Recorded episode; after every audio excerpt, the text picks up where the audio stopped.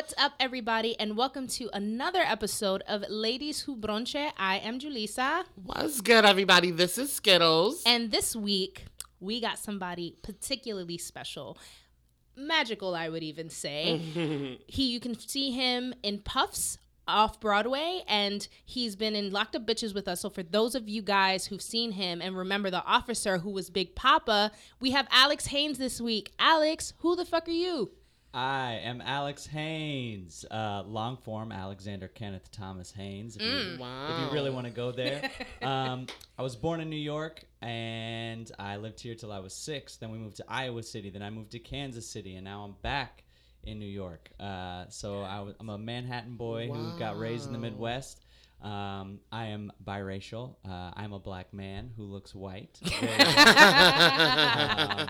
sometimes mistaken for Puerto Rican or Jewish, depending on. I on I definitely that. thought I- you were I can Boricua when I met Yeah, you. yeah. I'm have, not li- even gonna I have little old ladies come up to me and they start speaking Spanish. I'm like, I'm so sorry. I, I have to let you down. I know you're looking for somebody who, who can speak the language, but it's not me.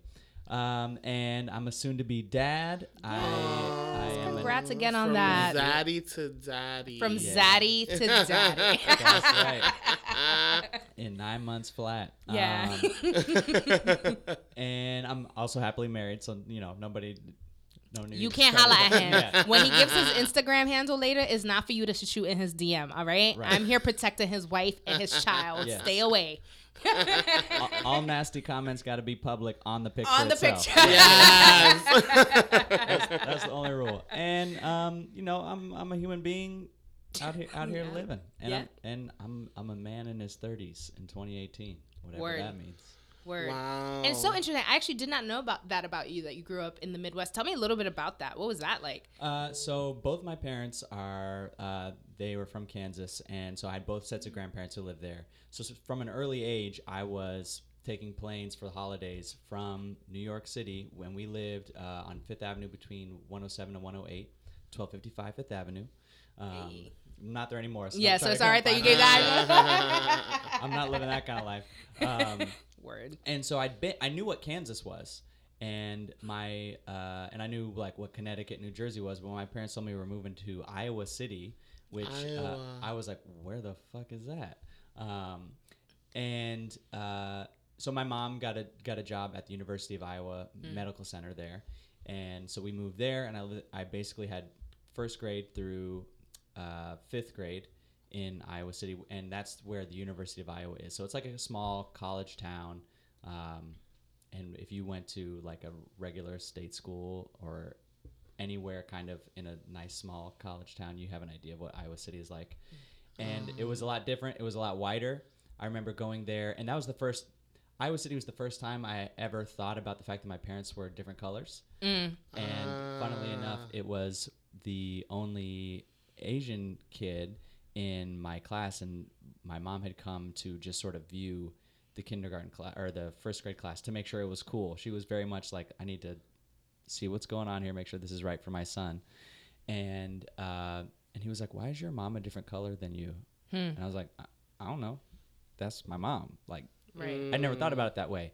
And that's where so that was the beginning of me even questioning what my racial identity was.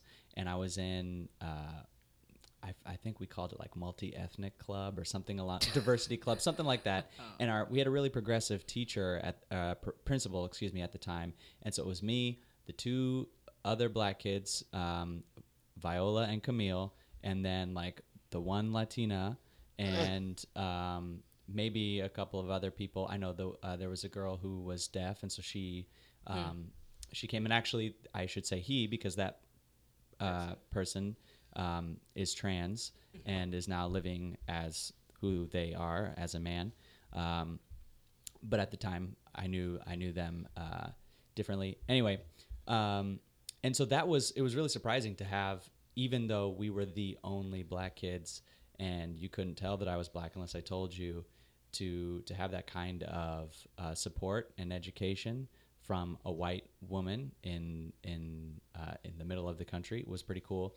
And then we went to eventually I moved to Overland Park, Kansas, which is where basically I was 15 minutes away from my dad's parents, where he grew up, and we were 45 minutes from my mom's family, and basically they were like, "We're in the Midwest. We might as well get to where we can see our folks and have our kids have a relationship with their grandparents." And so that's where I went from basically sixth grade through to when I graduated college and and moved here. So yeah, I was like, wow. So you Wow, went. you You, left went New through. York. Yeah, Yeah. like yeah, I, I left. I was I was always when I left New York, I was like, I'm a New Yorker. You better watch out. I learned how to ride my bike in New York City. You Iowa City kids, you, you Overland Park kids, you don't know shit. And then I and then I came back to New York City as an adult. I moved here in 2010, and I was like, oh shit.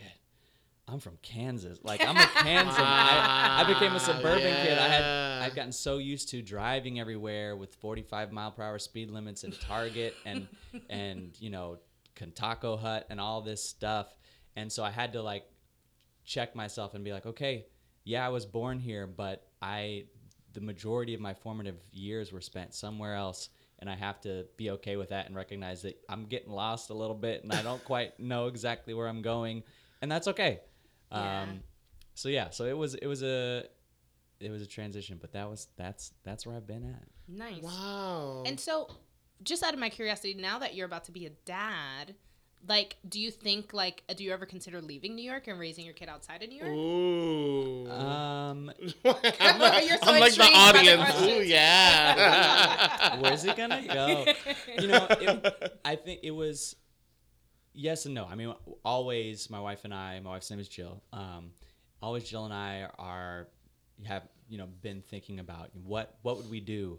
Can we have a have a kid in in the city? And one of the things that we that I didn't realize was one of the blocks to her envisioning being a mom here is that my, the first six years of my entire life were right here in this city. I live I live on the uh, basically Morningside Heights, and so I live only about 1.3 miles from my first home ever. So I can go to my original stomping ground anytime I want. Yeah. And for her, she grew up in Kansas, and her entire childhood was spent there. So when I'm thinking about a kid and what it's like to have a child, I'm like, I was in a stroller in New York City. I was in my parents' hands on the subway and riding taxis at the the first my first word was taxi and for her Oh, she adorable. she's like used to she's used to backyards and all this stuff that we just we don't have here in the city uh, and so it's always been a conversation but where both of our careers are now she works for ypc which is the young people's chorus of new york city.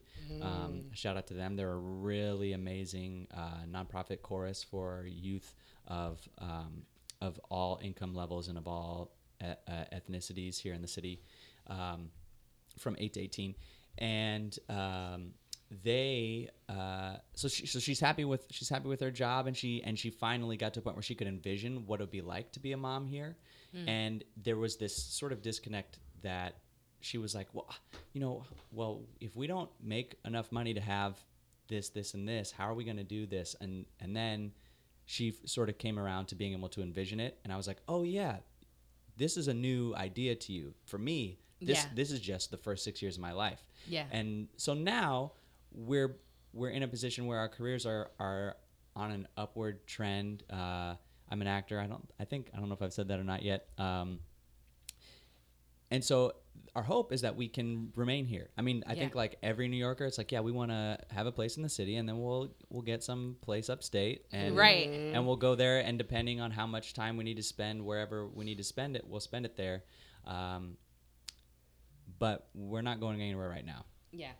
Yeah. And honestly, like I think it's so interesting because like I we grew I born and raised in New York, have not mm-hmm. lived anywhere else but the Bronx in my whole life. And even within New York City, there's so many pockets. Like, you know, like the people who grew up in Brooklyn and Park Slope, who I went to in LaGuardia, very different New mm-hmm. Yorkers than me and my crew in the South Bronx. So I think there's so much opportunity, and I think it's lovely. I love when people do raise their kids in the city because there is that New York attitude. I do when I travel say, "Yeah, I'm from New York. Fuck out of here." Or when I catch an attitude, mm. I'm like, "Well, I'm from the South Bronx, so this is controlled right mm-hmm. now." Like you know what I mean? Like I Uh-huh. love. I have so much pride in that, and I feel like anybody who can own a little New York City pride, even if you guys do go to the Midwest at some point, like give that kid some New York City. Oh, 100%.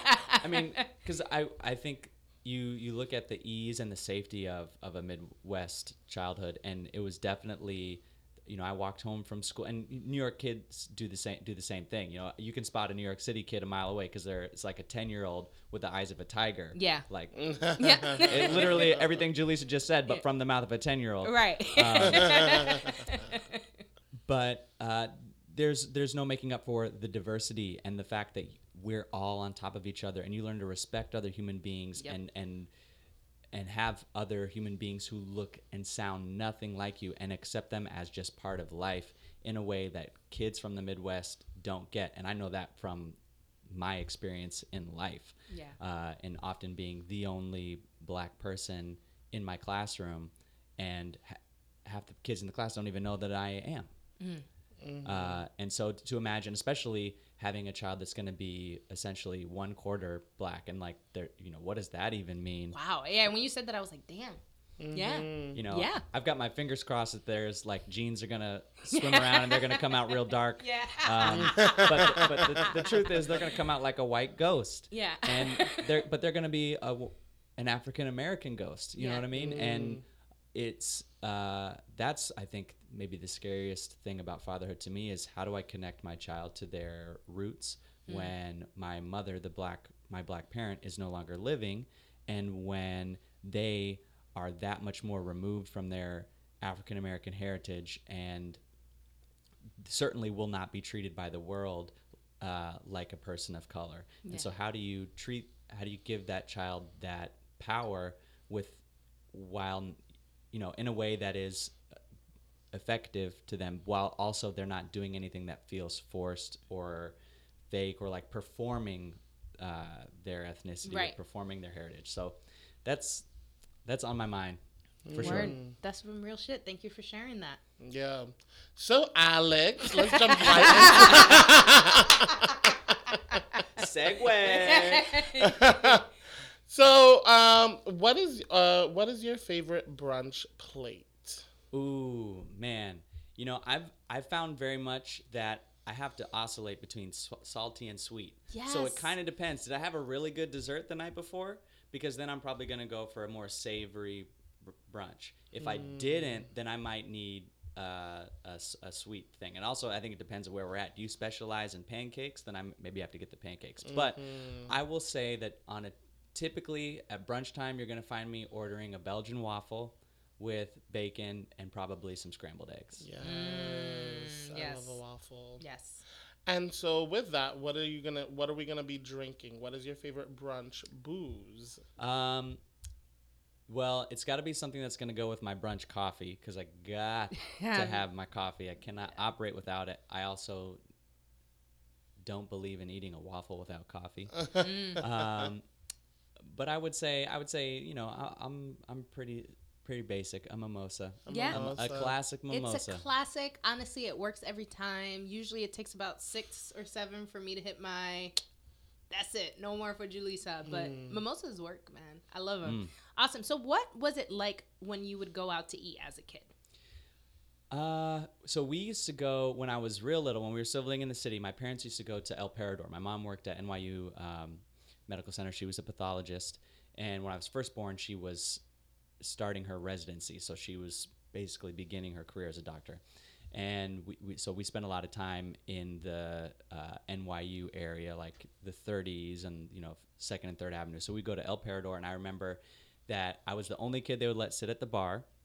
So sometimes it'd be like sitting at the bar while my parents were having greyhounds or something, or we'd be sitting in a booth and I'd just be dipping chips into cheese, and they'd be trying to convince me not to crawl on the floor. Meanwhile, I want to crawl on the floor because I'm a little kid. Right. Um, and it just felt in in my memory as a child, it never felt like okay, we have to we we have to like treat this kid like a kid. I think I was well behaved enough, or my parents just wanted to live their life the way they used to enough that I was just part of the adults. Right. Um, because I was the first of my parents' group of friends to have a kid. I was the You sort of the the main, the, I was the main baby. yeah. So I was kind of their form of entertainment. So it's cool to have me there. Um, so yeah, it'd be my my parents chatting, doing whatever they were doing, and I'm and I'm probably playing with Hot Wheels and eating eating cheese. Nice. I love it. And what is your favorite uh, bochinche, like gossip, to talk about at a food table? Ooh, I, I like to know who's who's hooking up with who, who wants to hook up with who, who should hook up with mm, who. That's the I'm, best. I'm all about it. I love I love to I you know, I keep secrets. I'm not like somebody who's not trustworthy in that regard. But ooh man, I love to be like, you know what I Juan at rehearsal the other day, I'm telling you, so and so and so and so, if they're not doing it, they're about to do yeah. it. Because you should see. Because I'm I'm that person who in a room I'm happy to like be a part of the conversation, but I also am equally comfortable sitting back and watching everything develop and just being like, mm-hmm, okay, Yeah. I see what's happening here. And I peeped that during uh, Locked Up Bitches, by the way. I, there was one day, I forgot who was talking, and you were just like sort of sitting and like looking around, and I was like, yo, he's listening, and I'm listening too. And that's that's the best thing when you have that friend and you just make eye contact. You're like, room, like, we know what's going on. I know, I heard that Yep.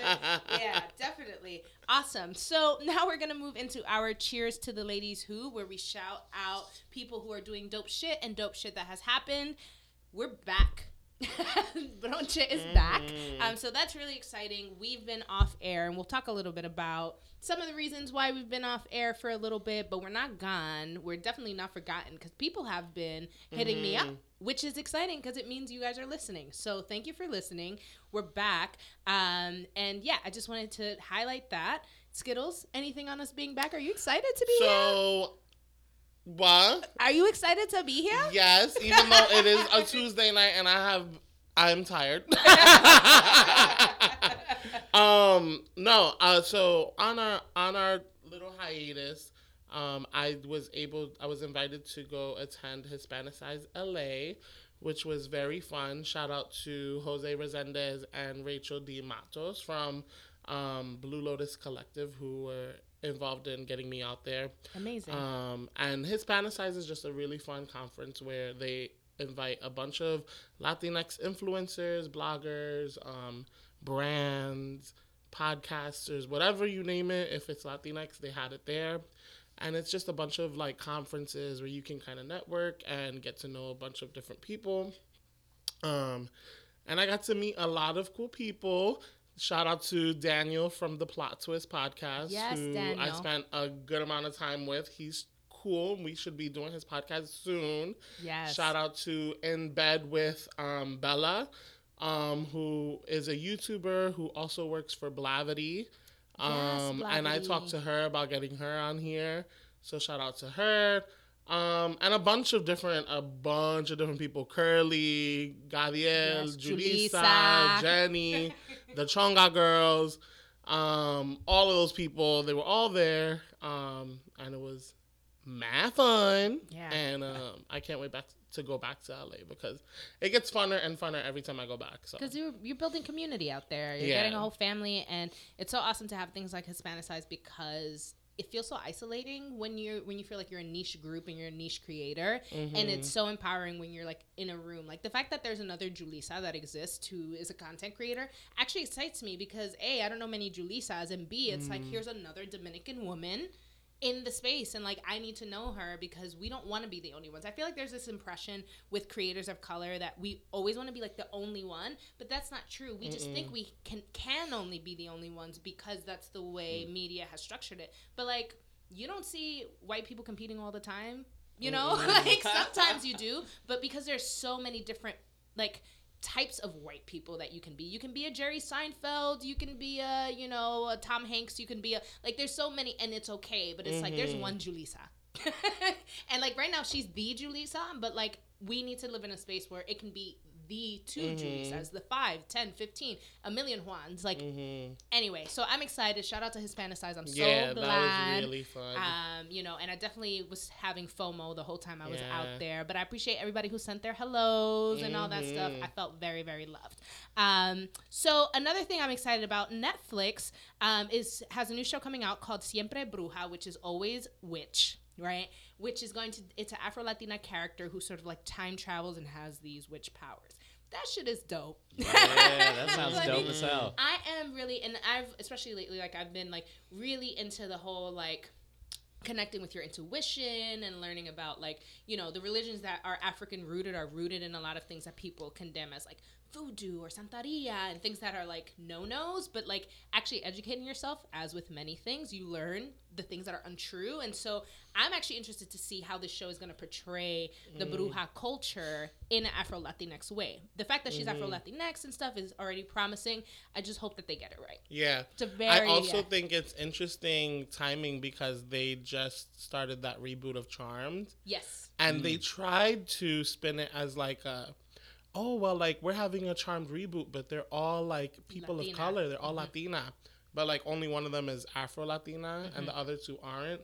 So I think it's interesting to see like if this will be the the real one and then Charmed will be like the one that people are like eh that's whack we'll see or what or maybe Charmed will be popping I don't know who knows yeah we'll see Hopefully, maybe they're both popping. Maybe they're both Right? because they could be two. Right, there can be two. There can be two shows about witches of color. Yeah, absolutely. So we'll we'll look out for that and see. 'cause Yeah. Netflix also like, and this isn't a cheers, but Netflix is cutting motherfuckers. Netflix right. is killing it too. Yeah, this week, uh, Orange is the New Black, which was naturally coming to an end, but Orange Yeah, is the yeah. New Black. Luke Cage got cut this week. Ah, I was just like, damn, bro. And more to come, and more to come is is the scary part. And I'm just like, who else they gonna cut? You know, that's why I watch reruns. I don't But got I- time to be emotionally attached to Like, TV shows. I like that they're like cutting shit because it also means new stuff is gonna come. like- Absolutely, and di- but there's just so much shit. Like Mm. I I love the choice, but it's actually overwhelming, and then it makes me anxious because I'm like I want to watch all ten shows, but I don't have the time, and so I feel like Yeah. I'm missing out in life. And so if like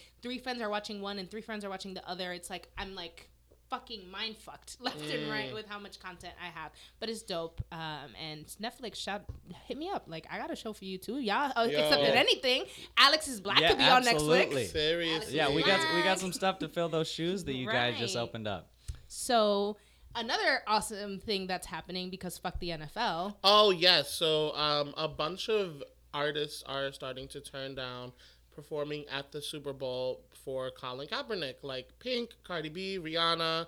Um, you guys mentioned Jay Z before. and before. Beyonce. Mm-hmm. Um, I think it's cool. Yeah. I'm here for it. Yeah. Or whatever. Absolutely. And I wonder though, like right now, so like it's an honor, right, to perform. It's quote unquote, it's an honor to Yeah. perform at the Super Bowl. What if someone says yes that we really like? What are we gonna do?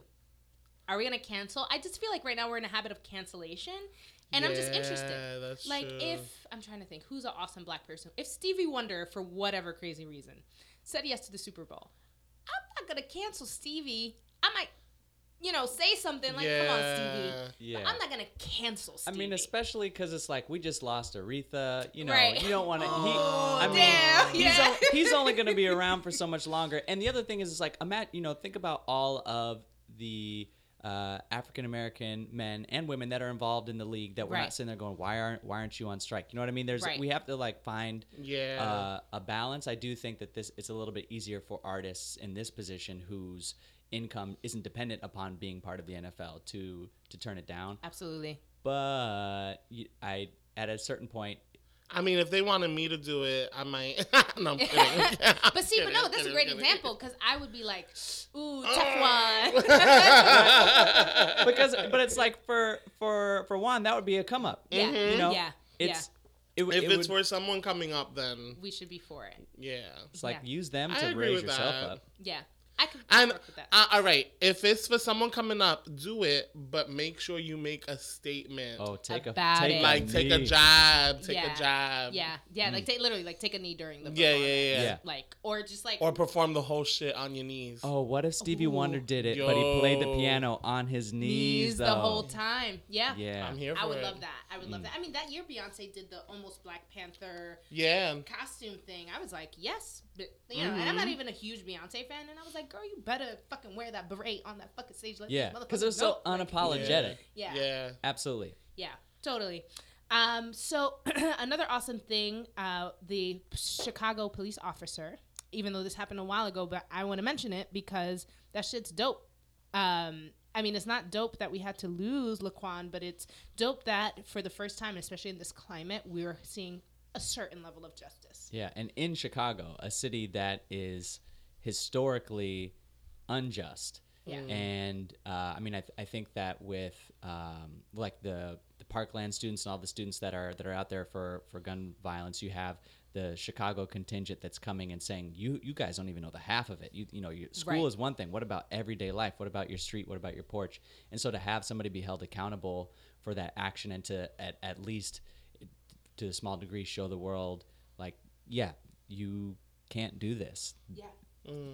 Maybe one out of a hundred but at least one out of a hundred are gonna find you know be punished I mean, we need something to stand on, honestly, as a community right now. Like, I feel like, like yeah, like people say, I don't have a leg to stand on. Like, people aren't getting indicted, laws are being changed, gun laws don't seem to be making any sort of mm-hmm. progress. So what gives, you know? And so like, it's a little bit of give. Do we deserve a lot more? Absolutely, but like hopefully, and especially like you said for the city of Chicago, super important. It actually even makes me think about uh, when the Parkland happen, event happened. I, I was like very proud of the young people, but I was slightly disappointed at the people who were showing an overwhelming mo- amount of support, who I've also seen aware of other situation in which that same level of support and energy was called for. And so I just hope that this shows people that the two things can be true. We can support kids like the kids in Parkland, and we also can support this the youth in Chicago. Yeah. They're both equally important and like the chicago what's been happening in chicago has always been happening in chicago and that's not to say florida is not important but it's like now that yes these florida kids awesome. Now that we have your attention here's every other city. Chicago there's more. Fuck the south bronx like where mm-hmm. i live Yeah. like you know, there's still gunshots. Like there's still like people are getting, and it is the young kids gang banging and shit like that. And you know, it, and it's important. And my my boys matter. You know, uh, and the girls in my community and the the young people in every community. So let's let's see where we're going with this. And Chicago. Speaking of Chicago, a sidetrack. Kanye West in the White House. oh I don't even. no. let's leave that alone. I just, I just, I, I wonder when he was talking about it, he did mention Chicago. And I wonder how helpful or hurtful it is when he does, because like in his like scatterbrained rants, sometimes there are gems of information. If you can hear it through all the bullshit, and if you literally have the patience for it, because there are people who like can't even like it doesn't matter if he has a valid point. I can't even hear him talk. And then there are people who are like, "No, you just not woke and you don't understand what he's saying. He's out here, blah blah blah." And then there's people like me who are literally in the middle because I love Kanye West and I still love Kanye West the man. I think that he needs help. I think that there's a lot going on mm. with him right now. I don't think I'm responsible for saving him. He's a grown ass man with tons of money and fucking resources that I don't even have anywhere near my fingertip. But I do feel, in a symbolic way, responsible for standing by people with mental health issues, which I 100%, and he knows and he's been open about, exist. And so I'm interested about mental health in the community. But that aside, do we still want people like Kanye repping Chicago and advocating for them, even if it means that he seems to be buddying up with Trump? Well, I mean, take take this most recent example. He was there because they wanted to talk about violence in Chicago. It was supposed to be about That. Chicago. And yet does I didn't even know that he mentioned Chicago once because I first of all I had no interest in watching the whole rant. I saw I saw snippets. I watched uh, Vice News Right. uh, did a, did some clips of it, and I I remember thinking this might be the thing that keeps me from listening to his next album. Every everything up to this point, I'm like, but his music though, Yeah. like his music, his production, everything. For, for forever, we've always said Kanye's kind of an asshole, and certainly as his mental health issues have come to light, it's like, well, okay, there's also that to take into account. Uh, but at this point, it's like you. I understand what he's trying to do, but I think I think he's doing so much damage to be out there and to have white folks go, well, look, this black person feels this way, and so why are these why why are the Black Lives Matter folk acting the way that they are? You know, because Kanye isn't Kanye someone that you all you know you know what I mean? I think it's just he's mm-hmm. opening a door to a conversation, whether he means to or not, whether he's in control of himself or not. He's causing damage Right. that I that I think is different damage than he's ever done before. Yeah. Yeah, I can agree. And it's interesting because when Kim went to the White House and she was able to get, um, I can't, pardon me, I can't remember the woman's name, uh, but she got her out of jail. Um, a lot of people were like, "Oh, well, maybe it's not such a bad thing that the the West's family is like sort of mingling with Trump." But I think your point is very, very valid, and I I agree. Actually, yeah, it's it's it can be really damaging sometimes. I just want him to come back to us. Like I want him to be able to say, yes, it is important to love all people and like all that. I, I'm so down for that message. I just want him to understand again this thing of two things being true at the same time. That's true, but it is also true that despite all the love you're throwing at certain people, their hate runs so deep that it takes a little more than love to get them to see where you're at, and that's what he's not. Yeah, he's giving he he's like giving Trump a pass. Yeah. And the other the other thing about about that that Kanye White House meeting was uh, what struck me was what he said about women when he was like I, c- I didn't I Oh. couldn't rock with Hillary because Trump made me feel like you know whatever I don't Like remember exactly dad. but like he my talking dad about his dad and and, I'm like how feeling the hat made him feel like a Superman. Oh, it's like Kanye. We all know that your break from reality began when your mother died because of the strength of your relationship with your mother, and you're gonna sit here and throw women Mm-hmm. Under the under the bus. bus. You know, a, specific woman, Hillary, but women in general, and say that you're gonna rock with this guy, especially in the wake of all the Kavanaugh stuff and everything else. And and he must have an understanding Mm-hmm. of how women in general feel about this president, and to Right. do that on top of what his uh, contribution or or lack thereof to the black community or the community of Chicago as a whole. Like to then go with women, I'm like, Donda West is if there's a heaven, she's up there going, oh, Like, yeah. come on. over and over again, over and over again. I truly believe it. On that note, moving to our tuta loca is where we call motherfuckers out who are doing the most. Now, um, so the Trump administration uh, is trying to erase the identity of the trans community. I don't really have much that I can say that hasn't already been said, but I will say that this is why, as an ally, this is where we have to set the fuck up. This is Yeah. this is my job. This needs to matter to me as much as it matters to me that there's children in cages, that there is a lot of uh, there's a lot of uh, you know police officers that are out free after killing innocent people, um, that Brett Kavanaugh is in the Supreme Court. Like it is, it needs to be that important to me as a cis woman if I am a true ally. And I mean, like I, I don't know, is really what I'm saying. Like I, I don't know how to react to it aside from saying, okay, the shit is shit just got real. Well, not just got real, but shit's real, and we got to move forward and we got to do something about it. Um, how did you guys react when you first heard that? I'm not as shocked that he's trying because I feel like this is something that he's been moving towards. Um, but I don't know. It's just like at this point, I don't want to say like I'm numb to it, but I'm just like I'm not shocked. I understand that it's something that we have to fight, and we're obviously going to speak out against.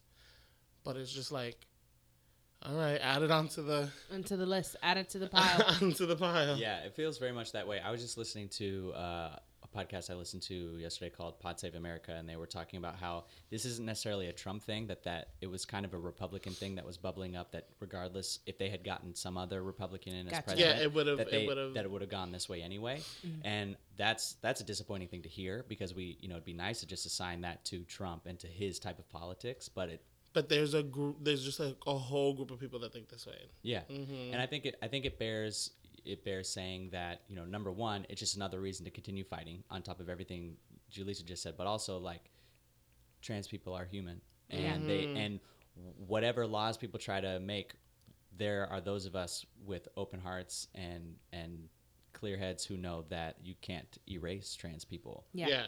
Yeah. no matter what. I think one thing to put a little light in this, you know, annoyingness of Trump is that I had a conversation with like a group of 14, uh, 14 to 15 year olds about the idea of like trans bathrooms and are they important and all that stuff. And like, uh, it was specifically about when Obama decided that schools had to honor uh, students' gender identity, and the kids are aware of what it is to respect someone's gender identity, and they don't see it as a big deal, you know, and you know they're for, they're more there are more kids and teenagers out now that are more accepting and more, you know, uh, caring about this subject than there were when we were Yes. younger. And Absolutely. that's something good to see Yeah. in the youth, at least. Yeah. But everything else with these people is bullshit. Yeah. no, I, I think that that's a, that's a great point. The future, you know, is in the hands of our kids. So Yep. it's comforting to know that. um, voter fraud uh, is happening. So we know that all the, the election day is coming up and um, people have been like trying to get their votes in. And my roommate specifically, actually, she's like, she lives with me in the Bronx, but um, is still registered in Cal- in North Carolina. Um, and to which she, her response to not registering here is like, we know New York, I mean, hopefully, knock on whatever, is going to go blue because New York tends to go blue. She knows her vote counts heavily in North Carolina. She did her absentee ballot, blah, blah, blah. She went through this long process. It literally took her a week to get the instructions because on every website that she went to that is like of the state and everything like that, had no clear instructions because it seems like they have a very clear understanding that a lot of the people that have left, you know what I mean, are n- probably left leaning. So they don't want those votes mm-hmm. to count. So mm. took her a week to figure out how to do it, and now her her ballot that she submitted is lost. what? Oh She went through hell and high water, and like it was really like she put a lot of thought into the decision. She was like, "But this is, you know, I'm, I'm in the Bronx now, and this is also a community that needs attention. So I want to make sure, like, even if it's Democrat, like, are we voting in like the right person is an independent and on this ballot versus the Democrat person who's like running for this position." And so, but she stuck to North Carolina, right? So now it's like, is her? She's like, so am I just not voting? Like, is is am I just suddenly now not voting? Um, so she is actually considering going down to North Carolina on election day, just to be like, surprise, bitch. Wow. She, sh- she should. you know, and I think that that's important. I mean, in in Georgia, um, there was a a bus full of senior citizens, black senior citizens, who were being taken to go vote, and they the bus got stopped, and they were told to get off of the bus, so they didn't get to go vote. That's it was dozens of people. That's, dozens of people. Some of these elections have literally been called so closely that like a couple hundred is the difference. And a couple hundred is actually not that much in certain states and in certain areas. And it's really about mobilizing the people to come out. So if people are literally commissioning buses and the buses that are being commissioned are being stopped, this my roommate doing her research, blah blah blah. She is now being stopped. I can't imagine the amount of shit that we're gonna hear after election day. Of day of shit, people stopping and questioning and blah blah blah. People were being intimidated in certain states when they were going to register to vote, just to register, mm. let Well, alone did show up. Did you hear recently? I this may have been something Trump said just yesterday or this morning. I can't remember, but he said something along the lines of basically it was a threat to people who were planning on voting illegally. It was like, well, they better watch out because we'll, if we catch them. And I wish I could remember the exact quote, but essentially it was it was like it was an an open faced threat to people.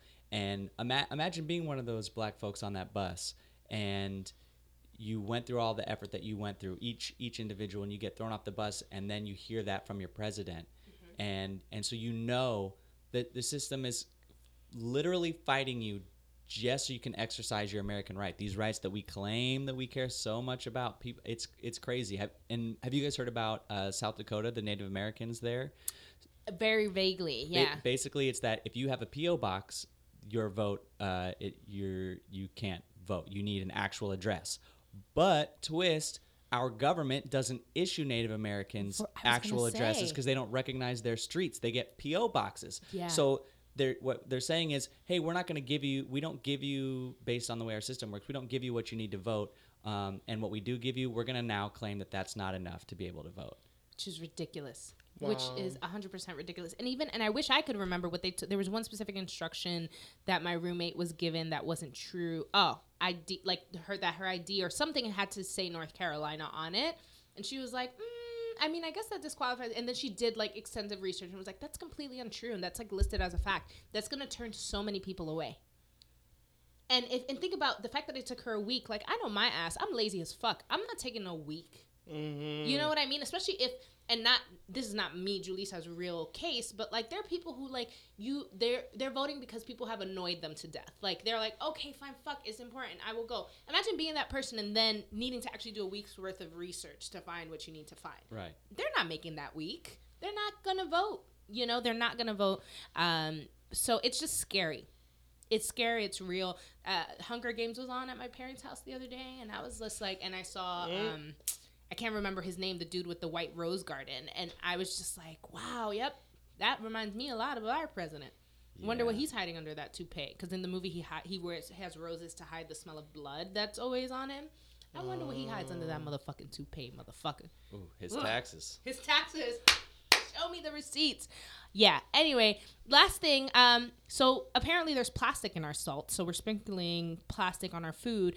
Um. An article came out this week that was um talking about how the years of plastic and pollution that we've put into the ocean has broken down eventually, right? So some of it. So there's remnants of of plastic that has been tested and found in salt that is being sort of like collected, right? Um, and it's 92% of the salts brands that they tested uh, came back. So it's not like a, oh, one thing came back and like all of a sudden, literally, yeah. Um, some of them had as low as 28 pieces. Some of them had as much as 13,000 pieces of. Uh, Oh my god. yeah, so this is from the Environmental Science and Technology uh, publication. Yeah, and so it's like it's in our seafood, it's in the wildlife. So then the fish that we're eating or seafood that we're eating also has that fucking plastic inside of it, and it's not necessarily BPA free or anything like that. So it's almost like you can't fucking ex- escape the toxins. Like we're all gonna die of cancer. Is what I'm like convinced of. Like Yeah. Yeah. I mean, you either eat terrible tasting food or you die of cancer. I mean, it does sort of feel like it's just everywhere. Yeah. So, yeah, it Wow. it's scary. I don't know. I'm eat less salt. eat less salt. Start eating pepper. Start using adobo. I don't Um, Skittles, you look like you want to say something. Uh, no, no, no. I'm just thinking like, I literally, like, wow. Like, Yeah. like- Li- like wow is the right word.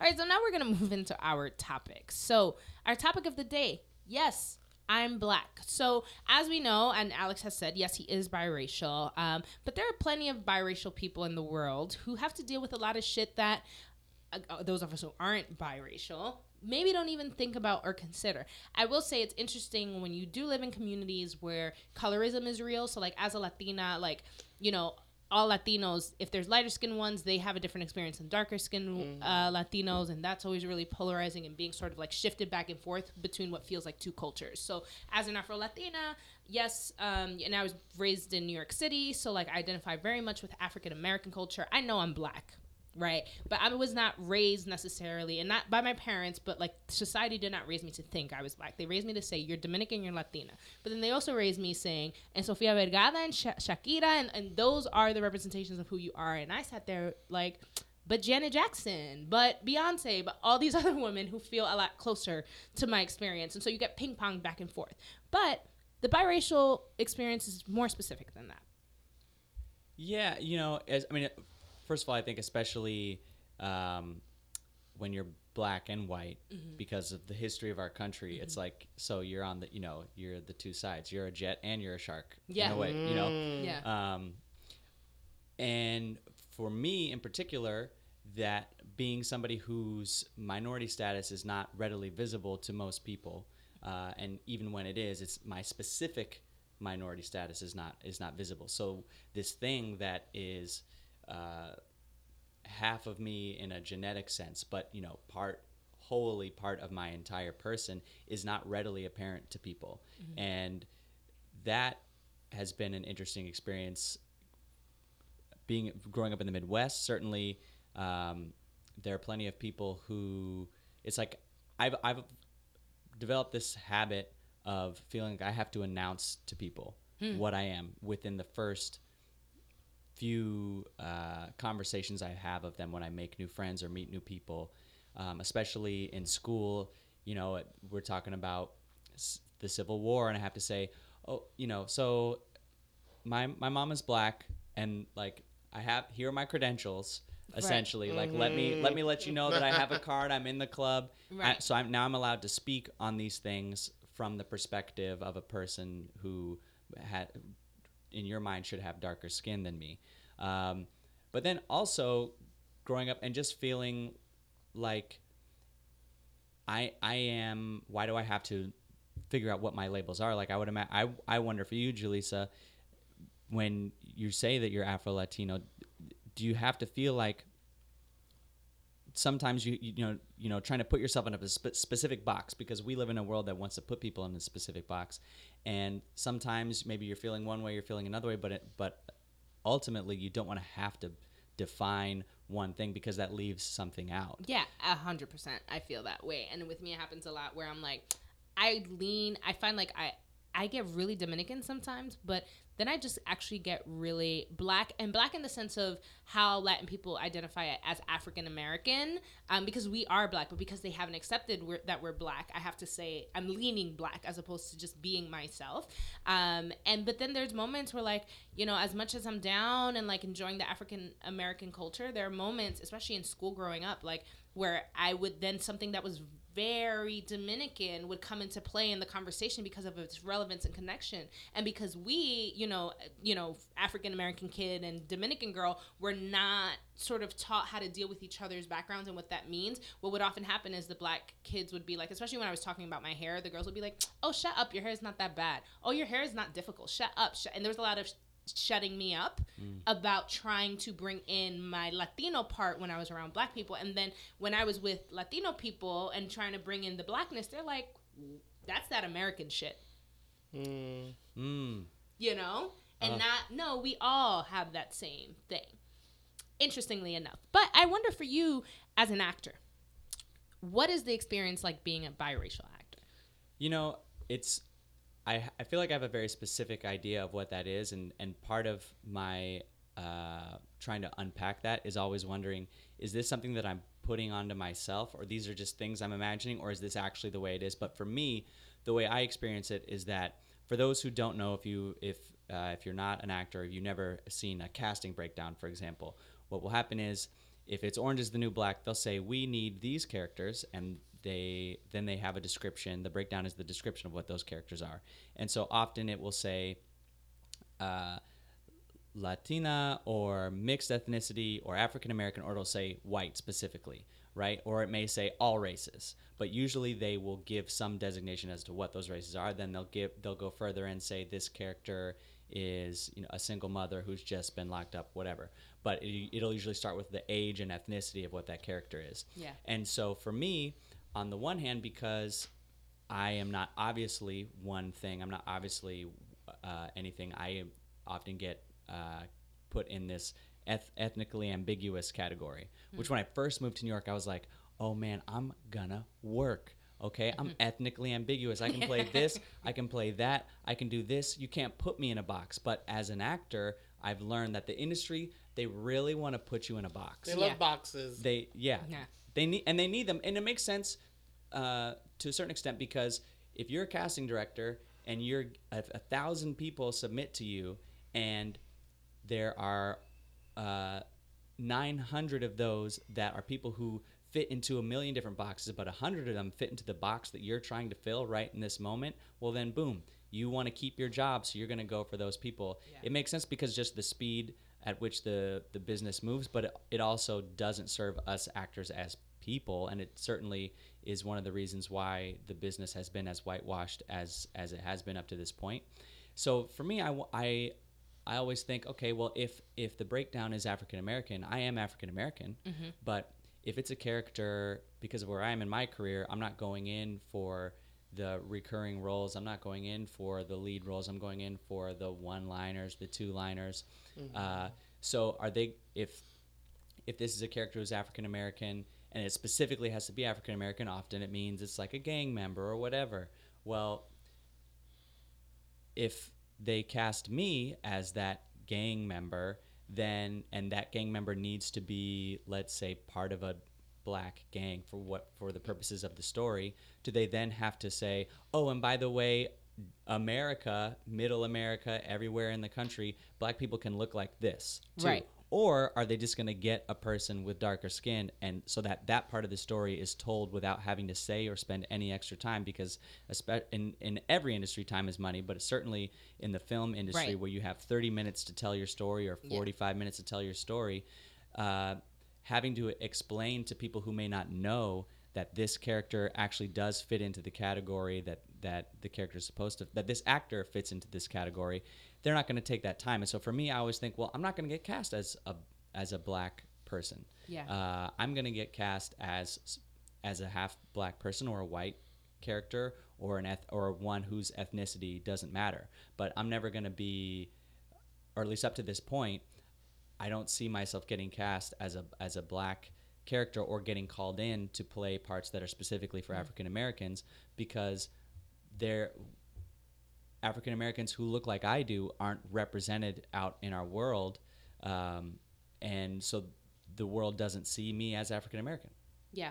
And how does that like make you feel just in the sense of like it happens on both sides too where like I wonder theoretically let's say the same gang situations you do get cast and they don't do explaining because they don't feel like they need to and they just do that and they throw you and you might be let's say the lead gang member. Now it becomes a conflict of like yes now we're representing different shades of black but then there will be that group of people who go why the light skin one got to be the you know yeah, that's that's that's one of that's one of my biggest fears is in general as as as a biracial actor, but ultimately as a biracial person, uh, as a as a black person, is being rejected by other black people by them telling me that I'm not black enough, and it's not something I've ever heard yet in my 32 years of life so far. Not from a black person. Good. From white people, I have. White people have told have have uh, told me I'm not black, but never another black person. But it's something that I do wonder because there is that that uh, the light skin versus dark skin on the train here. There were these teenage boys, and they were they were in a mood and all, and like kind of you know teasing each other and messing around. And I heard one boy go, um, "Oh well, well light, light skinned dudes is weaker anyway." And team light skin yeah, yeah. and hmm the whole Drake complex yeah. Right? Yeah. and and so and i know and i know that part of that is like people who have darker skin trying to reclaim the beauty of having darker skin because we as a society it's like yeah we love black people but they need to be like within the, these certain Right. shades or at least those are the ones that that have been exalted um, more often than not Yeah. and so what to answer your question like what would happen I, I don't know i would i'd be sad that that was the case but also at least it would begin a conversation Yeah. um, because it is something it i mean it does exist i i think you know that that is that is an issue and Yeah. what do how do we feel about that Yeah, and absolutely, it's almost like compromising. Like I oftentimes when I am speaking to my biracial friends, it almost feels like they have to compromise how they feel about something on the on the black issue because then they remember that they're white and then they feel like, well, I can't ignore that I'm white. And if I say this and remembering that I'm white, if another white person said this, this would be the reaction. So because I'm also white, might I also get that reaction? So maybe I shouldn't say anything at all. Like talking to my roommate about politics feels like that the, sometimes. the speed at which you're speaking right now is the perfect that's the exact speed. That's what every biracial person that's how we're like well you, that's that's how it goes. And, and maybe the words of that of that internal monologue are different but Right. it but it is very much okay how do i how do i navigate this so that uh, the the minority group that i'm a part of doesn't think that i'm uh, leaning too heavily on my privilege as a white person? Um, but I will I will say that I feel I, I've never really felt like I've had to um, take care of my white side very much, and I think part of that is because it like that's obvious. The fact that I am white is obvious, or at least to me in my in my mind um, that to the world it's obvious that I'm white. So what I what I have to nurture and what I what I have to um, take care of, so to speak, is my my blackness and put that out there because it's something that if, if I wanted to I I pass and if I wanted it. to pass I can pass and so it it there's this process of me having to be like hey I'm part of I'm part of this this group Yeah. um, but that yeah, that internal conversation certainly does hap- happen. Yeah. And how do you, especially when you have people who know you to varying degrees, Mm-hmm. and so some people know my family, some people don't. You know, I mean, those those things also change how how you feel like you're you're willing to or or what's appropriate and what level is appropriate to discuss the conversation and and you know because you never know how uh, another person of color might be like and I'm also a cis man so on top Right. on top of that so Right. it's like look I, I get it you know you you're black but I don't want to hear from you Hmm. you don't you don't get stop and frisk you don't get pulled over while you're driving um, at least I don't because I've gotten pulled over while I'm driving because I look too young to drive, but but not, not, not because of the color of my skin. Um, you know, you you have that safety in you're wrapped in it. I'm Yeah. wrapped in this safety, even though like even though if I were to wake up tomorrow and be and be ten shades darker, I w- I'd take it. Yeah. Like if I if I could be if I could have black skin, oh, sign me up. Yeah. So let's, because I don't remember you talking about Alex is black, and I feel like that's very relevant to what we've been Yeah. talking Yeah. about. Yeah. So, um, why don't you tell us a little bit about how that project came about? Why you think the message is so important? And Sure. So, um, Alex is Black is it's a web series, and right now there are two episodes available on Vimeo. Um, we have a Facebook page, and if you type in Alex is Black in Google, you can you can find it. Um, it's also up on my website, uh, alex-haynes.com, and uh, basically it's about it's about being a uh, white presenting black person in the world. And so the the two episodes that exist and the and the episodes that I um, have written slash need to write, like I need to go home and finish writing so that we can we can shoot them. Um, they're all about situations, some some of which have happened in my life, um, but most have not. That um, center around the comedy of that because I do think there is this sort of ridiculous, funny, weird, strange thing. For example, the first the first episode, basically the idea of it came when I was in a store. I was in Westchester. I was in Scarsdale. Wow. Um, doing my old job teaching soccer to little kids. Nice. And I was at a Balducci's, you know, an upscale store, and I was I was like I don't know if I was saying a lyric of a song or if I was just talking to myself, and and I was like nigga please, and as I I said it as I rounded the corner and I finished saying it, but I as soon as I rounded the corner, I almost bumped into a black staff member there, Oh. and I was and in my mind I was like, oh, if he had heard me say that, I would have had to like I would have had to backtrack Yeah. like a mother and explain everything and pull up Facebook and pictures. You know what I mean? and and so the and so the first episode is basically the the sort of what if it's of that situation essentially happening where a black woman overhears me say the n word and it's me feeling like I need to explain that no it's cool I'm you know I I'm am down. black and yeah I I have permission to say this um and so the, the impetus to create the show in general was from me as a person who at the time my wife and i were trying to have a child. Now we are succeeding uh, uh, in that um, who i've been getting more and more work in theater but i want to work in film and on television for for numerous reasons from the certainly the financial aspect but also because that's i consume way more television Than you do than I do theater, and uh, I like the, that you can be one character um, instead of telling the same story over and over again, which has its own benefits, and I get I get something different out of that. But getting to be the same character growing over the course of a season, over the course Yeah. of several episodes, and the exciting challenge of that as an actor, but also the way those stories can bring families together, and where my family and I can watch the same show even though we're not in the same state. All those things, uh, and I just realized I needed to put myself on. You know, I there there aren't there really aren't roles out there that are specifically about uh, people of color who appear white.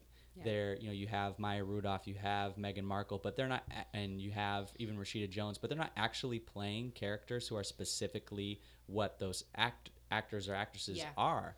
And so I was like, I got to do this before some other person writes it. Hell I yeah. have to write Yes. write my Because there can only be one Alex is black. that, that's right. That's right. I'm happy for people to come after me, but I'm trying to get the Netflix deal. Okay. Word. You can, you know, uh, you can go to Starz or whatever, but I'm trying to get the Netflix deal.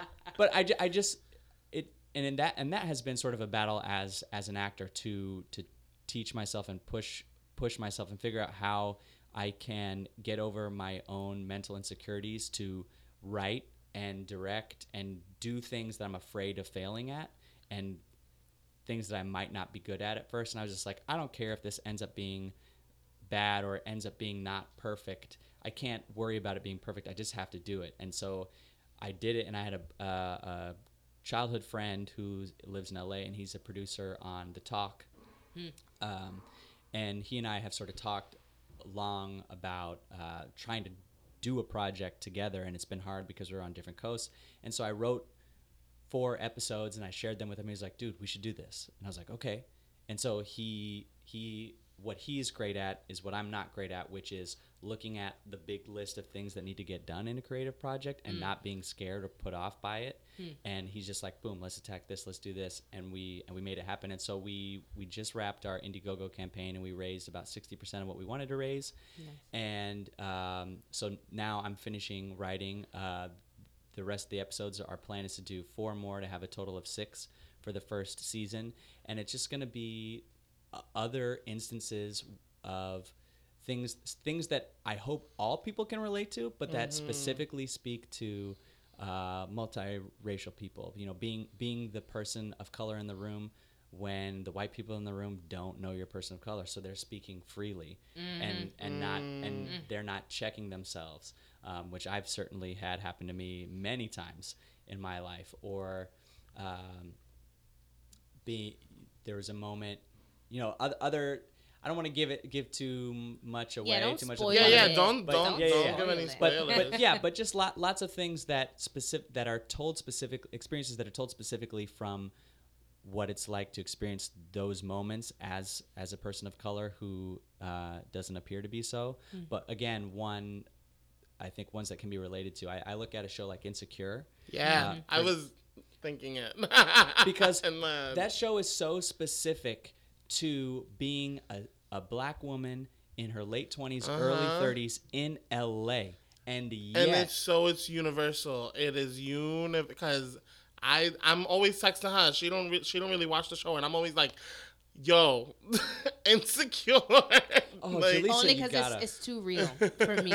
because I had a romantic situation that was very similar, and I watched the first four episodes, and I was like, "Wow, seeing myself on screen a little too hard." Let me go back to my fantasy shit. And so, but I am a big supporter of the show, huge supporter.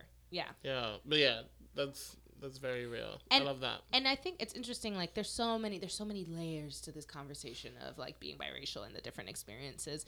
Um, and I always, the reason I always think about acting, it's, uh, it's even like this week, Cate Blanchett when she made her comment about, you know, she feels like uh, straight people should be allowed to play char- the characters that are part of the LGBTQ AI plus community.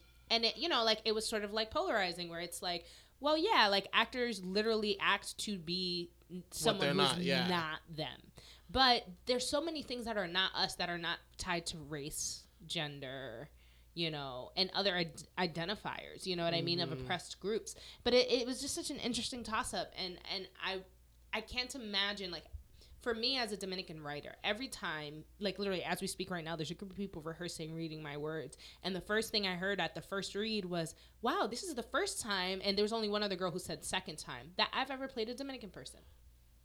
And like that to me is like, bro, like I'm excited to do stretch work, but I'm also excited to just like live my life in front of these large audiences because I care about these stories. I remember when I used to be in school and people used to be like, "Oh, who wants to volunteer to do skits and stuff?" I wasn't trying to be different. I was just really excited to do me and present and share who I was to the rest of the class and I just as an as a biracial actor, I, I you know I, I thank you. I appreciate you sharing that. And I also wonder like what struggles you guys face like even past the audition rooms. Like once you're in the room, like does that come into play? Like is that where you're hearing conversations that are like, "Oh, they forgot I'm black," or "Oh, you know." Well, so for example, when we were filming the second episode of Alex is Black, we did it at a basketball court that used to be right across from where Jill and I lived on 119th Street uh, and Morningside Avenue in Harlem.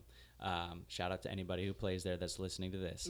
um, and and so it, it so happened that I had scouted out the location and for there but when I did it there wasn't there wasn't anybody there. And I was like I know that people usually come after school around three o'clock.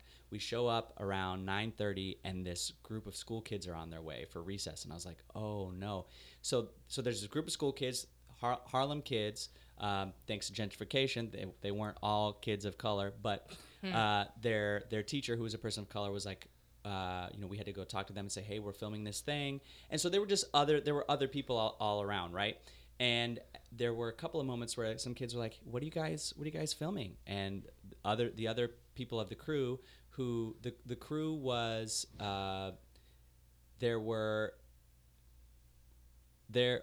Okay, so it depends on if you think of. I always uh, this is something I want to uh, unpack in the show too is like whether or not Jewish folks are considered uh, also like white or whether they are part of uh, a minority group. I tend to think that if you've been in, an, in if your people have been enslaved somewhere, then maybe you don't have don't have all the um, advantages. Privilege, yeah. But let's just say this: that the only white cis males happened to also be Jewish, um, and then it was women and people of color. So we were we were an, we were a diverse crew, um, but it wasn't the the like our sound guy was al- also happened to be half black. So nobody looked uh, black necessarily, and we certainly weren't like didn't look like a diverse crew. And they were like, "Oh, we're doing we're working on Alex is black," and you know the kids are like, "Oh, cool." And then an older guy comes along who also happens to be black, and he's like, "What are you guys working on?" Alex is black, and he looks around. He's like, "Hmm."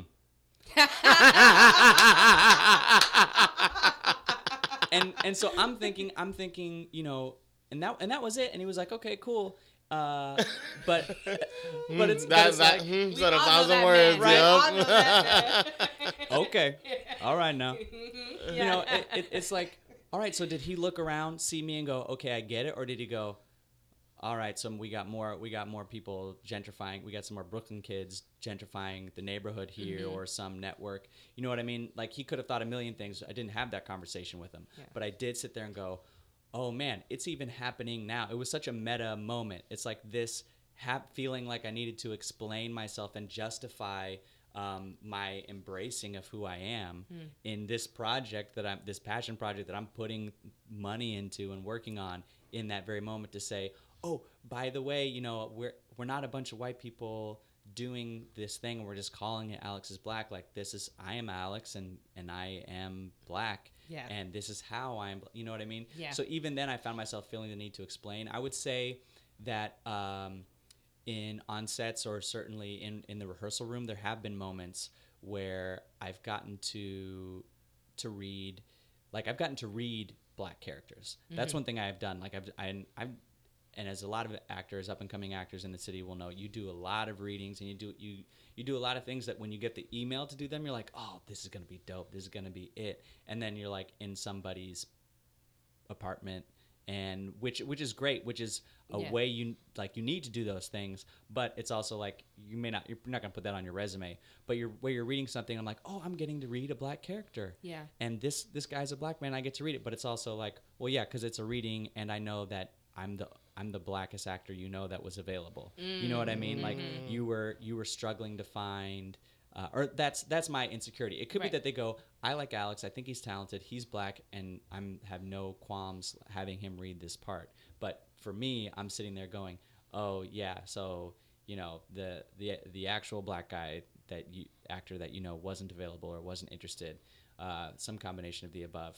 And it can be, yeah, it could be both. Yeah. yeah It can be both. and uh, so th- so those things happen. I, I remember specifically I was reading this part that was written by an, a much older playwright uh, who at the time was probably in his 70s, and I was reading this character, and it was me and um, and then an older white man was reading one other role, and then a, a cis white woman was reading this other role, and we got to the end of it, and I and I just had some. I was like, I don't know that you are the guy to write this story that where the lead character is this black character, um, and and I didn't say that that to him, but I, but I, I was trying to ask questions in a way that was like, hey, so you know, you might want to think about the fact that there's not a person of color working on this, and these are some lines that I just you know I don't know if if I'm being super sensitive about it or if it's an actual issue. You might want to talk to some more people maybe get some more eyes on it and look at this because i think these issues with this character could be problematic. Mm-hmm. And i could tell that the the woman agreed with me but the director the guy who was directing it he didn't he was kind of pushing back mm. against it. The playwright wasn't necessarily but the Right. director was was pushing back against it. And i felt and i felt it was like that awkward moment where you're like okay oh, are we are we on opposite sides of of an idea here? Right. and are we having to have this argument? And then also feeling like i only have half a leg to stand on to s mm. so to speak in this argument and to say it's like look i don't have dark skin. I walk through the world. The world sees me mostly as a white man, but I can tell you that as an African American, like this bothers me. And so if it bothers me, it probably might bother other people. And and he was just very dismissive, and I could tell the woman was getting very uncomfortable. And we'd never mm. met before. It was like we, ex- with the exception of the playwright, we all had only just met that night Wow. and it was it was a very strange thing but I, I wondered like well if my if if i looked quote unquote looked more of who i am would would that guy think to push back against me? Or to to speak about um, blackness as if he you know to try to black explain me in, uh, so to speak. Um, but in general in new york and I think probably because we're in New York and because I get to work with artists like you who are also artists of color, because we have this pantheon of people uh, of diversity, um, it doesn't come up a whole lot. But that, like that example, is probably the the most egregious one. Yeah. Yeah. No, and I and I I would say like and like when we worked on like the bitches, the we and me and Juan got looped in because Katya had a moment of like and shout out to Katya. Um, we had a Hey. moment. She had a moment of like, bro, I have these Latin cats and like she never i think at that point either never had someone who was actually latinx playing the role or s- people who were like almost or biracial and um but like not actually being raised within a latin context so like they were like biologically but like had no real connection to their latin side and she quickly was like this is just not gonna work. And i'm a white woman writing a hip-hop musical. You know what i mean? And so even like that project was so interesting because they're, you know the passion behind making sure that the cast was as diverse as motherfucking possible. And all the versions of the show i feel like they get closer and closer and closer to like you know just making it maybe one of the most diverse things that happens on the stage you know what i mean? Eh, eh, you know in new york city on a given night. And i i think that that's important. And i feel like people are so afraid to be wrong sometimes about it. And if we can't be wrong about it how are we going to be right? So like if it doesn't if if someone like katya can't say i totally like botched that first uh you know uh, casting and not because the person wasn't talented in any way. That person is awesome talented 100% but like the authenticity of the story. And it's like doesn't everyone though want their story to be as authentic as possible? And so despite the the sort of like dancing the line that happens for biracial people when creatively or even when they speak and just move through the world it's like well maybe there's a chance to be wrong you know what i mean? And like maybe in a way the way uh, like within our own community we like push back and are so hard takes away the validity of what is your black experience. You are a black man.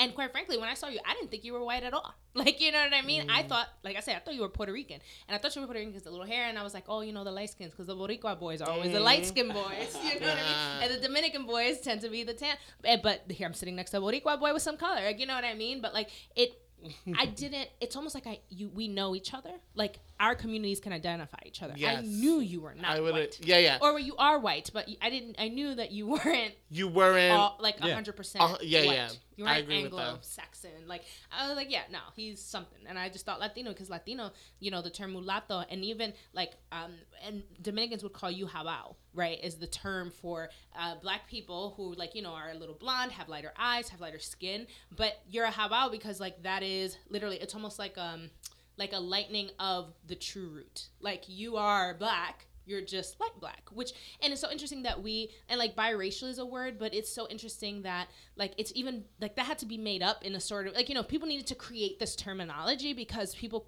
couldn't do that. Again boxes right?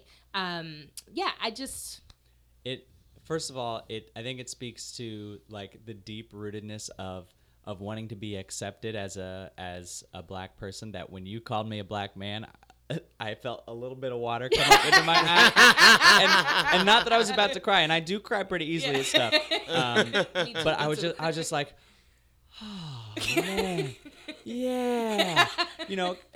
But and I will speak to like you guys seeing me as as other and in a good in a good way, as in not white. Um, Yeah. That I I can also I feel like I can base how diverse you who you the individual when um, grew up, how diverse your life was when you look at me, and whether or not you go, hey, are you or talk to me like a white person and or just assume and only maybe a handful in my entire life have there been people of color who were surprised by me saying that I was mixed, who Hmm. weren't like, oh, I thought, well, I thought you were something. I didn't know you were black, you know, or at least that. Yeah. But only a few people are like, oh, really? I'm like, Yeah. oh, you must not be looking at me at all. Yeah. Because it's like it's not it's there. Like I know that. I know that it's I know that it's there. You know that we we as people of color can look at each other and it, yeah you you can feel. Don't, I mean, don't touch my hair unless I give you permission. Right, right, But it's like we we can see it in each other, dis, despite the shade of our of our skin, because we we grew up around because our families we we you know they look like that. Yeah. Um, but it is something where I'm like, oh, okay, you must have grown up in a very white place Yeah. if you don't see if you can't tell at all. Yeah, I mean, you and my dad are the same complexion, and look at my dark ass. And my mom is actually Skittles, maybe a little lighter than Skittles, and her father was black as fuck, like, like black as fuck. And so my brother's darker than me, and like then all this mix happened. So like I look at my own family. I used to, my sister used to get away with convincing me that I was adopted because I'm like, you're right, I am darker than mommy and papi. There's no way I'm mommy and papi's child. Vanessa, Vanessa, yep. up. You know what I mean? Like, There's hope for my kid. Yeah. All right. there literally is hope for your child. Um, and so thank you for sharing all of that. It was really, really insightful. And I think it's a conversation that doesn't happen enough.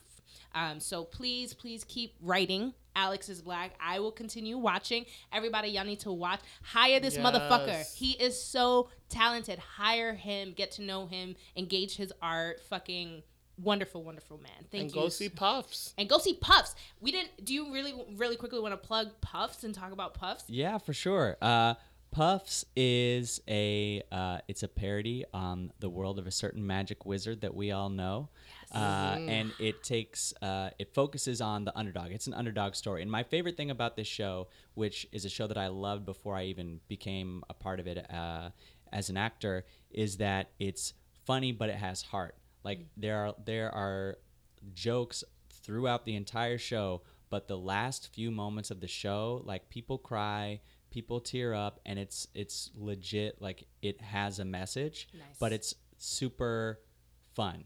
And if you don't know the world of a certain magic wizard, um, you can still have fun. But if you do at all, if you like Harry P at all, I have to be very careful. I know, I know, I 'cause- know. Yeah, yeah. Yeah, yeah. because and I'm and I'm known as the one in the cast who always slip, slips up and like Oh, will say no. something copywritten and they're like, Alex, you gotta protect the business. I'm, like, I'm sorry.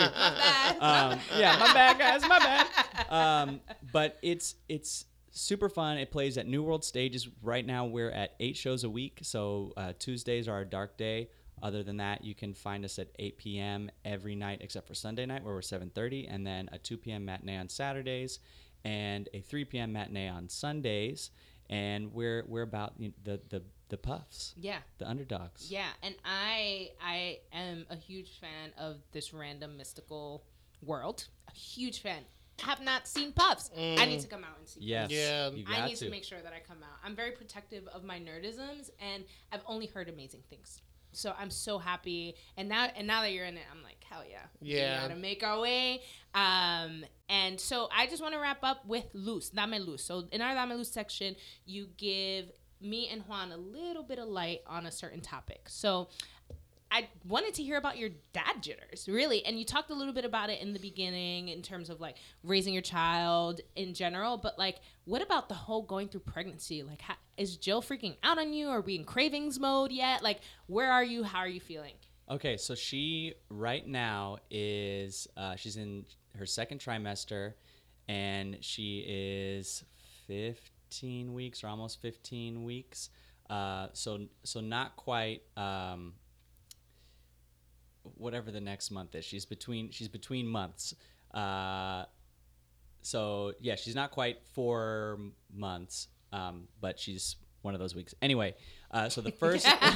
Clearly, this is And daddy we're like, talking. we're, and we're like, no help. We're like, because I'm trying to think of myself, how many weeks is in a month? I know. I was- I'm just, I'm, I'm sitting here like, damn, I'm, I have no idea what the pregnancy process is really like. so, so one of the things one of the things they do in the pregnancy process is they always equate the, ch- the size of your child to a fruit So like it starts off small. There was a time where we had a little raspberry, and then a lemon and a lime, and right now it's a uh, navel orange, and then we'll move on to I think. Uh, ooh, yeah, an avocado was uh, on the horizon. Ooh. Do we ever get a melon?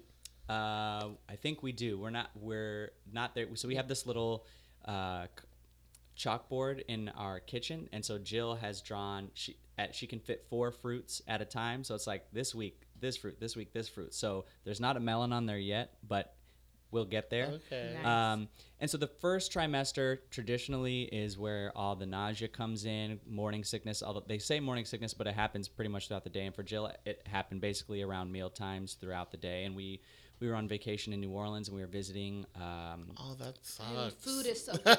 yeah, yeah. We so we, we we we set up this vacation because my the my the black side of my family, my, mom's side, both her dad and mother are from Louisiana, and so we have this family farm there that's on uh, my maternal grandmother's family, which actually their last name is Haynes, just like mine from the white side. So we all my my my mom would always joke that my dad was her cousin. Yeah. Because you know they owned us way back in the day. I was that- literally gonna. I didn't want to make the joke, but I was like, somebody owns somebody. yeah. Um, and so, uh, so, so we were like, uh, we've never been to New Orleans. Let's go to New Orleans. It was, it's, it was our sixth anniversary trip. We'll go to New Orleans, and then we can also take this two and a half hour drive and go see my family property that I've never seen. And I learned so much about it that my mom and and her siblings they would go there every summer until they were 18 and my grandmother was the oldest of 12 so it was like Wow, yeah. everybody would come back in the summer and they were in louisiana and it was like um, i also learned that if you've seen the movie mudbound Mm-hmm. on netflix so the woman who wrote that her grandmother who she based the story off of is my grandfather's cousin.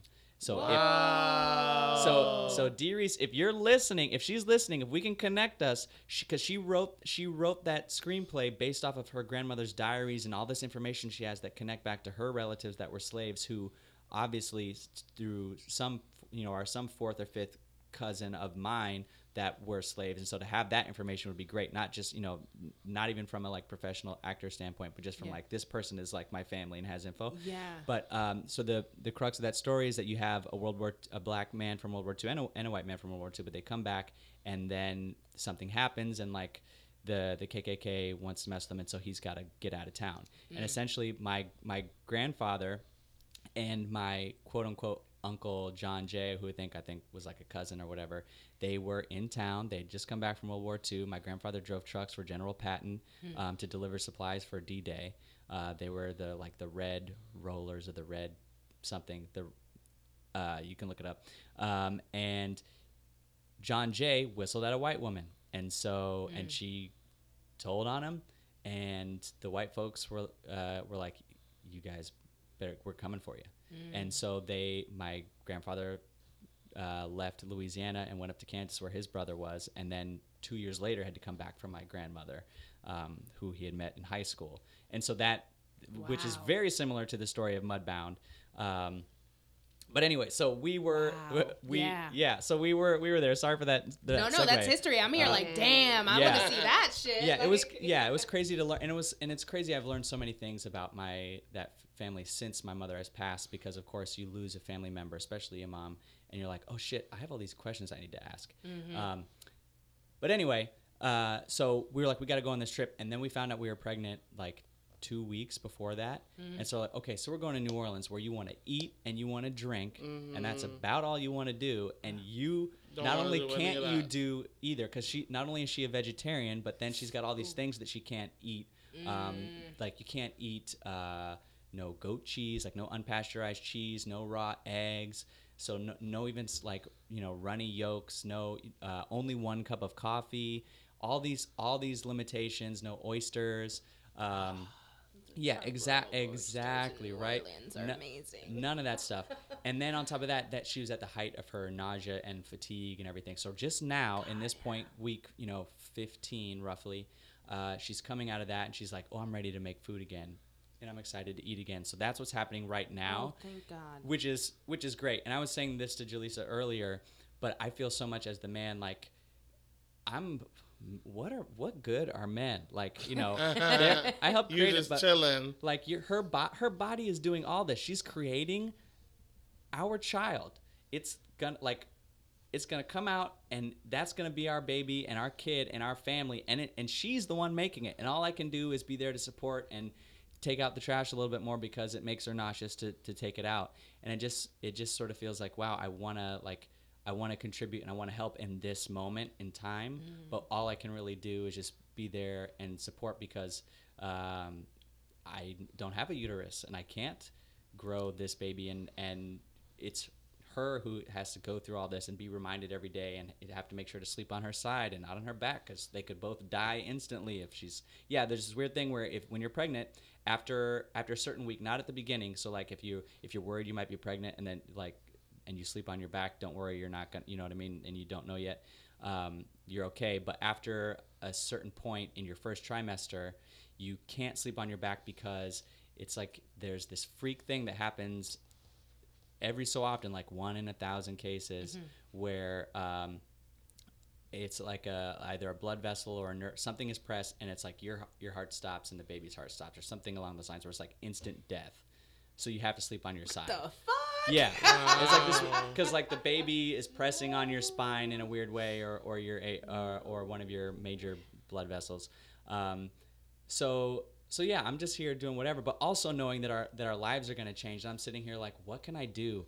I I'd love to, you know, I bought a lottery ticket. You know, maybe we'll become billionaires tonight. um, but I hold five dollars if y'all win. Y- yeah, yeah you know it, it's just like uh, i feel so I, I feel like i i'm i'm just in awe of her and feeling like i want to make sure i'm i'm giving her her due and space and and respecting um what she's going through while also figuring out ways to pull my fucking weight Yeah. and and be ready as ready as we can be knowing that we'll never be ready and that we're gonna we're gonna learn as we go What are you most excited about for when the baby comes? oh man i'm excited to i'm ex- i mean i'm excited to to teach my child things and to and to show them the world i uh, because of puffs i was able to quit my long time job for eight and a half years or one more of teaching soccer to little kids and so i worked with predominantly two to five year olds, but some slightly younger and some older. And I do a couple of side gigs with with teenagers and stuff. Uh, but I have a lot of experience with kids who are two to five and having them ask me questions and being able to be like, oh, I taught them that. And I taught them how to do a pullback on a soccer ball. And I, when I taught them, I remember when I first started, I used to I used to have stud earrings. I have two piercings on, on both lobes, and they were like, "I only girls can have earrings." And I was like, "No, actually, boys can have earrings too." And then and then I was told to take them out because that child went home and told their parents that Coach Alex said boys can have earrings, and their No parent didn't like it. fucking Yes way. And so they're like, "Alex, yeah, you should take your earrings out." And that's when I kind of stopped wearing them because I was like, "Oh, I can't. F- I don't want to forget these at work because you know how it is. You wear Right. studs, you just leave them in all the time."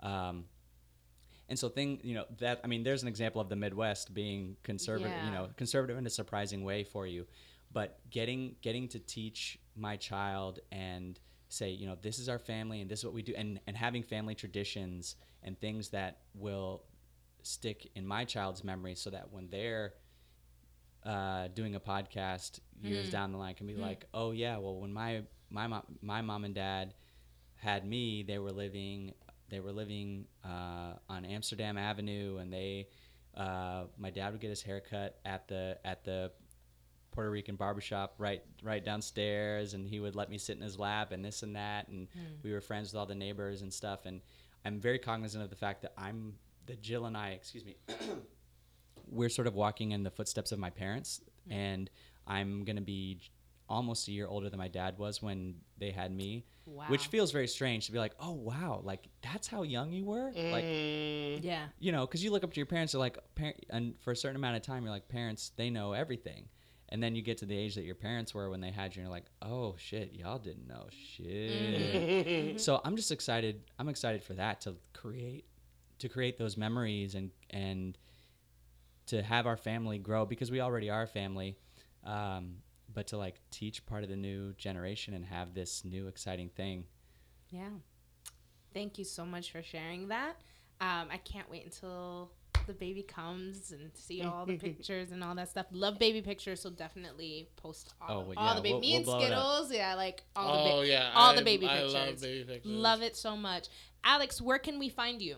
You can find me at uptown underscore Haynes, H A Y N E S, on Instagram and on Twitter, uh, alex haynes.com. Uh, and you can find me at New World Stages, eight shows a week doing puffs. Absolutely. And you can follow us at Ladies Who Bronche on Instagram and Facebook, at Ladies Bronche on Twitter. Um, follow, like, subscribe, share the shit out of this episode. And until next time, Bronche.